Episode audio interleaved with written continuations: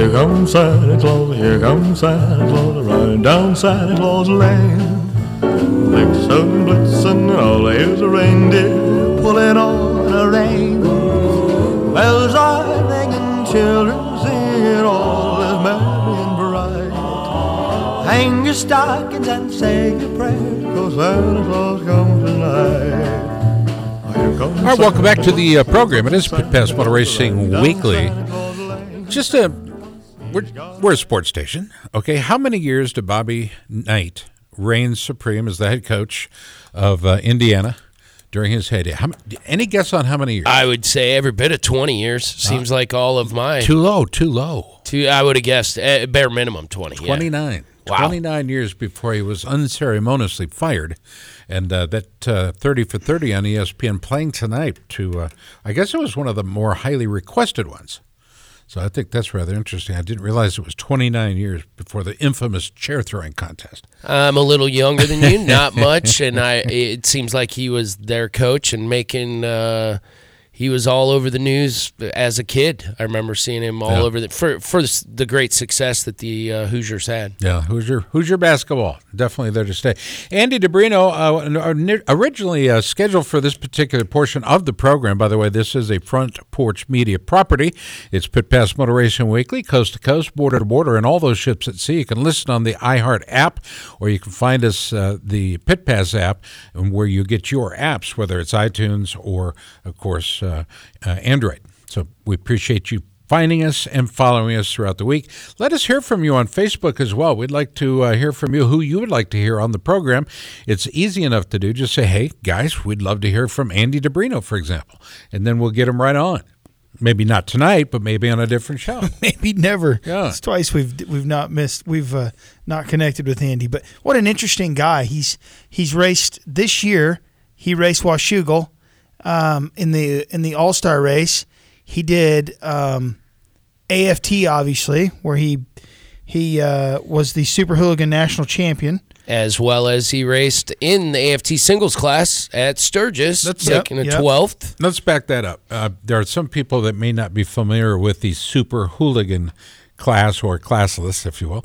Uh, Tony, could you c- kind of fill everybody in on what makes it a super hooligan class and who, who actually came up for, with the term? Do you know? Um, I don't know. I'm not going to give Roland. roll- I'm not going to give Roland Sands credit because He, he I don't didn't know that he invent did. the name, but certainly made it a racing series. It and was- his name is all over the current racing series. Yeah, it was basically supposed to be, s- you know, street legal m- motorcycles that are going around the pro flat track s- circuit.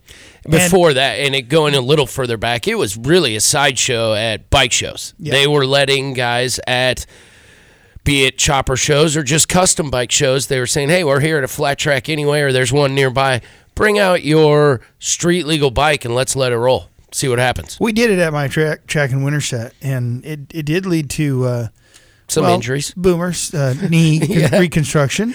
Yeah. Uh, who else? We There raced, a there were some pretty ugly racing machines. I personally rode one there, and it was the, the farthest thing what from what I would call a race machine. I rode a V Star 650. It plowed the straightaways like a single row planner. It was pretty awesome. So what I did was I wasn't sure that people would show up, and I was advertising a hooligan class. So I went out and bought a bunch of Craigslist bikes. I have a KZ 650 that rocks. I have I put Colin Hickman on that. I've got a, a Seca 650, as I, I bought recall. the Seca 650. I didn't actually buy that for the hooligan. I was just at Hickman Power Sports one day, and it was there. and they were like most of the junk. They go, "Will you take this home, Please. please?" And I- Pennies on the dollar. Get Yep, it out of here. Yep, yep. And that's what I did. I bought it cheap, so I took that home, and I've got some other bikes too. And uh, it, it was most of them are, are in a heap in my shop somewhere in the corner, wishing you know they just need a little TLC and they'd be rideable. Yep, it's those are the bikes you give to somebody who needs a ride. Those are the ones. I've been trying. are in it. I've been Take trying, away PJ. Nobody's no Nobody's takers so far. Yeah, but uh, anyway, so that's that's that's what the hooligan is, Scott. It's basically, but then they've taken it to another level. The super it's hooligan become race. it's become a pro- I mean arguably a semi-professional series if not full-on professional series. well, you see, Roland Sands is racing. There's there's I wouldn't say Joe Cops out there. Yes. You've got some real serious talent. Uh, the Andy DiBrino who we're supposed to be talking to, he's a legit all around motorcycle racer, Flat um, track, um, flat track motocross. road racer. He Yeah. he's a pretty serious road racer up in Oregon where he lives. They have their own. Uh, they have their own racing series in Oregon. He holds uh, the title there, as well as I think a track record. And our local Jordan Baber finished second in the 2018 championship uh, to Andy DiBrino and bested him at a number of rounds. Uh, the coolest thing about this series is guys are actually making decent money, enough that a guy is willing to travel from uh, a la Jordan Baber, our local. He goes to all these races. He's in California. He's uh, out on the East Coast. I think He's- SNS built that bike or somebody. Or they, I think, had some hands in it. Yes. Uh, I won't uh, throw anybody under the bus, but in talking to him, I don't know how much uh, how much support any of these racers are getting, but the payouts are enough to make them want to get there. That's for sure. And it's, I think it's awesome. Roland's a cool guy, and he's definitely put some muscle behind this so that, series. so that's that that's an interesting question, PJ. You you uh, you obviously are a fan of the hooligan class. I am. I'm I'm a fan of all racing. We know this. That's why I'm sitting here talking to you Amen. guys. Amen. There's just a lot of guys that are hard, diehard flat track fans that that just don't think that they think it is a sideshow, like you put it, and they don't believe that it belongs in the uh, at a pro AMA Pro. Excuse me, not AMA Pro, an AFT uh, American Flat Track Professional event. And I, I think that's a good question to uh, Well, maybe you know, ask our listeners if They're they are what- definitely currently in separate venues, and I mean if but they rider if rider attendance is any gauge, if payouts are any gauge, and if fan support is any gauge, it's doing fine on its own. It sure looks like. I mean, it's getting attention in the media, in the motorcycle uh, sports media. Let me let me read a, a sentence, if I can, from the Cycle News recent article about Andy Brino. Okay, motorcycle racing is an extremely specialized sport. We are giving you that. Okay, it takes fine-tuned levels of skill and bravado to completely uh, compete successfully in almost any discipline. But what if just one aspect aspect of the sport isn't enough. That's where the question. I mean, to to to show versatility and then to show it in a competitive fashion. Um, that's what really trips my trigger because there are some guys that may be done, you know, racing flat track and they're not done racing. Okay, they still got a little bit of the thrill left in them, and they want to get all of it out there before they hang up the boots, as it were. So, 24 year old Andy DiBrino is a perfect example of what versatility can do, and I think it makes him stronger in a lot of different areas. Agree or disagree, PJ? I would totally agree. Um, it's you know, that is what makes and what has always made the best motorcycle racers. We were just talking about another one, Mr. Sipes. Uh, Right. You know, there the motorcycle world is full of guys who do everything, and the guys who do all of them well are truly special human beings. Think Hayden's. We know the entire family. Those are guys who weren't capable were not capable on only one form of racing. They could do any kind of racing. And we know other guys uh, jake gagne. There's a the motorcycle sport is filled with guys who can do more than one type of riding really well. Um, yes, uh, to, to but you don't see uh, guys that, that very often you don't see a guy like somebody that could race at that level, whether it be let's say road racing, and then go out and qualify for an outdoor national. That happens. that's a rare. It happens but it's rare. Very very rare. Almost unheard of. And, and and i can't believe we don't make a bigger deal out of it when it does happen. Because it's it just it, it- i i and i still kind of struggle with the crossover from flat track to road racing. I understand that the the bike's moving around on you and that kind of thing but it is definitely two different styles of racing. Oh, without doubt. I think uh, what we see and what we've always seen in road racing with the guys who came from flat track, it was just the it was the stepping stone. It really taught them the throttle control, uh, the ability to slide the rear, and motocrossers have that in spades too. We know that. Um, which Some. is- some of them do. Some of them struggle with it, and again, it makes a difference. The guys who can really control throttle, uh, control the throttle and wheel spin and it it plays into everything you have to do on a motorcycle, and I think that's why flat trackers ease more easily transition to road racing is It's the art of sliding. okay. and throttle control for sure. Absolutely. Yep. Well, I, uh, I, I the uh, this Andy DiBrino cat sure seems like he'd be a lot of fun to talk to because he's got a lot of cool stuff. Oh, I'd done. love to see his. I'd love to talk to him about his farm, Tony. Did you see the pictures in that Cycle News of his of his racetrack at his house? Yeah, so Cycle News has the the uh, the the article on him, and it's it's called Mister Versatility, and um, the picture of his farm. He's got jumps over the fence, like you would build in Yeah, a, in a like on purpose.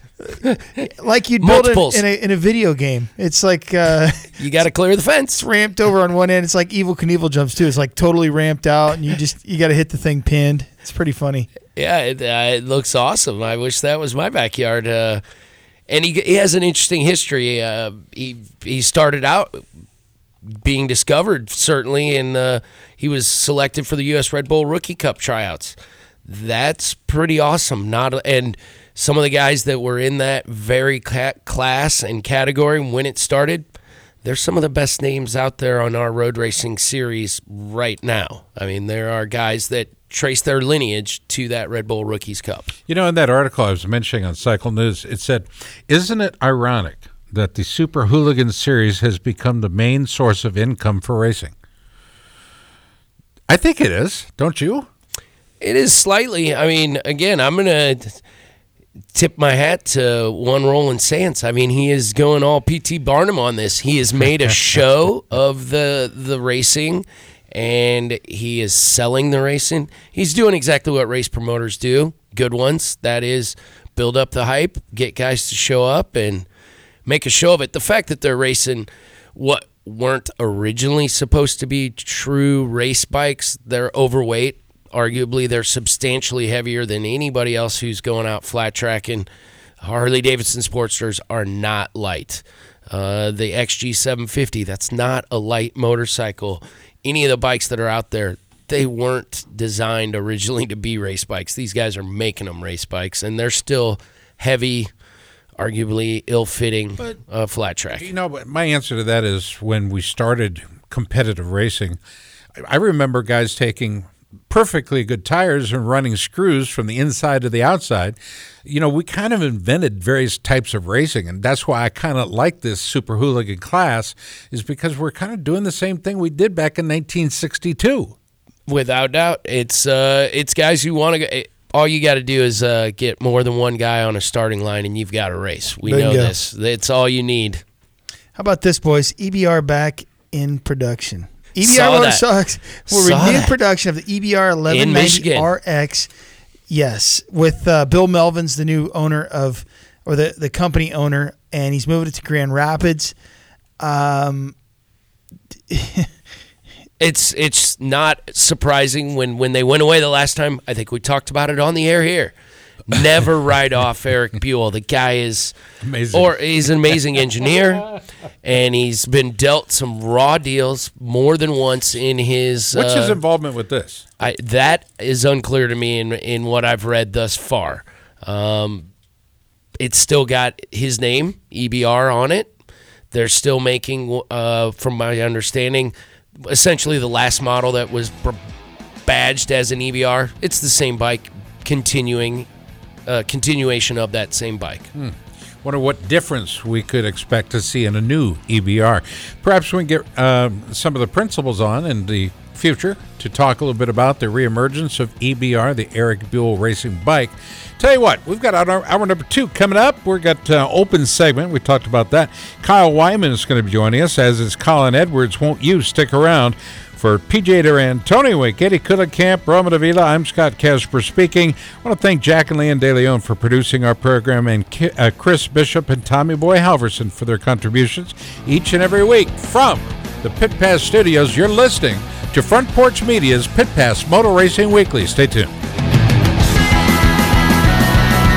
Have you ever wanted to know how to win a Formula One Grand Prix? I mean, really know. Know about the driver tactics from the cockpit, the strategy calls from the pit wall, and even the mind games in the paddock. There's a lot more that goes into winning a Grand Prix than just 90 minutes of racing. So every week on the F1 Strategy Report, we're taking a deep dive into the decisions that shape every result. Hey there, my name is Michael Lamonato, and every week I'm joined by an expert guest from the paddock to talk through the big calls that won the race and the missteps that resulted in bitter defeat. Before every race, we'll look back at the previous year's result and consult the current form guide, and we'll be in your feed after every Grand Prix dissecting the outcome and what it means for the championship. So, for your regular hit of Formula One analysis, subscribe to the F1 Strategy Report wherever you get your favourite podcasts. The Strategy Report is a Beer Mogul podcast on the Evergreen Podcasts Network.